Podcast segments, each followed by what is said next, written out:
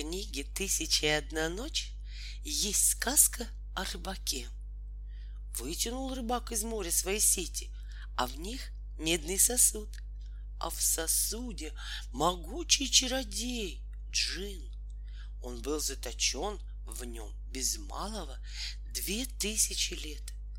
Этот джин поклялся осчастливить того, кто выпустит его на волю, обогатить, открыть все сокровища земли, сделать могущественным из султанов и сверх всего выполнить еще три желания. Или, например, волшебная лампа Аладдина. Казалось бы, ничем не примечательная старая лампа. Можно сказать, просто утиль. Но стоило только потереть ее, и вдруг, неведомо откуда, возникал джин и выполнял любые, самые невероятные желания ее владельца. Вам угодны редчайшие явства и питья? Пожалуйста. Сундуки по самые края, наполненные золотом и драгоценными камнями. Готово. Роскошный дворец сию же минуту. Превратить вашего недруга в зверя или гада с превеликим удовольствием. Предоставить такому чародею по собственному вкусу одарить своего повелителя — и снова посыпались бы все те же драгоценные сундуки, все те же султанские дворцы в личное пользование. По понятию джинов из старинных волшебных сказок и тех, чьи желания они в этих сказках выполняли, это и было самое полное человеческое счастье, о котором только можно было мечтать.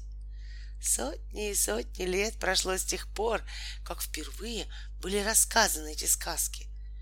Но представления о счастье долго еще связывались, а в капиталистических странах у многих людей и по сей день еще связываются с сундуками, битком набитыми золотом и бриллиантами, с властью над другими людьми. Ах, как мечтают те люди хоть о самом завалящем джине из старинной сказки, который явился бы к ним со своими дворцами, сокровищами. Конечно, думают они, любой джин, проведший две тысячи лет заточения, по неволе отстал бы от жизни. И возможно, что дворец, который он преподнесет в подарок, ну, будет не совсем благоустроен с точки зрения современных достижений техники. Ведь архитектура со времен калифа Гарун аль-Рашида так шагнула вперед. Появились ванные комнаты, лифты, большие светлые окна, паровое отопление, электрическое освещение. Да ладно уж, стоит ли придираться? Пусть дарит такие дворцы, какие ему заблагорассудится. Были бы только сундуки с золотом и бриллиантами, а остальное приложится. И почет, и власть, и яство — и блаженная праздная жизнь богатого, цивилизованного бездельника, презирающего всех тех, кто живет плодами своих трудов. От такого джина можно и любое огорчение стерпеть. И не беда, если он не знает многих правил современного общежития и светских манер, и если он иногда и поставит тебя в скандальное положение. Чародею, швыряющимся сундуками с драгоценностями — эти люди все простят. Ну а что, если бы такой джин, да вдруг, попал в нашу страну, где совсем другие представления о счастье, о справедливости, где власть богачей давно и навсегда уничтожена, и где только честный труд приносит человеку счастье, почет и славу.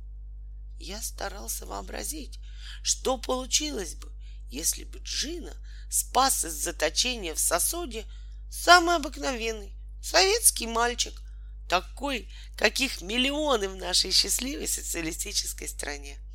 И вдруг я, представьте себе, узнаю, что Волька Костыльков, тот самый, который жил раньше у нас в трехпрудном переулке, Ну, тот самый, Волька Костыльков, который в прошлом году в лагере лучше всех нырял. Впрочем, давайте я вам лучше все расскажу по порядку.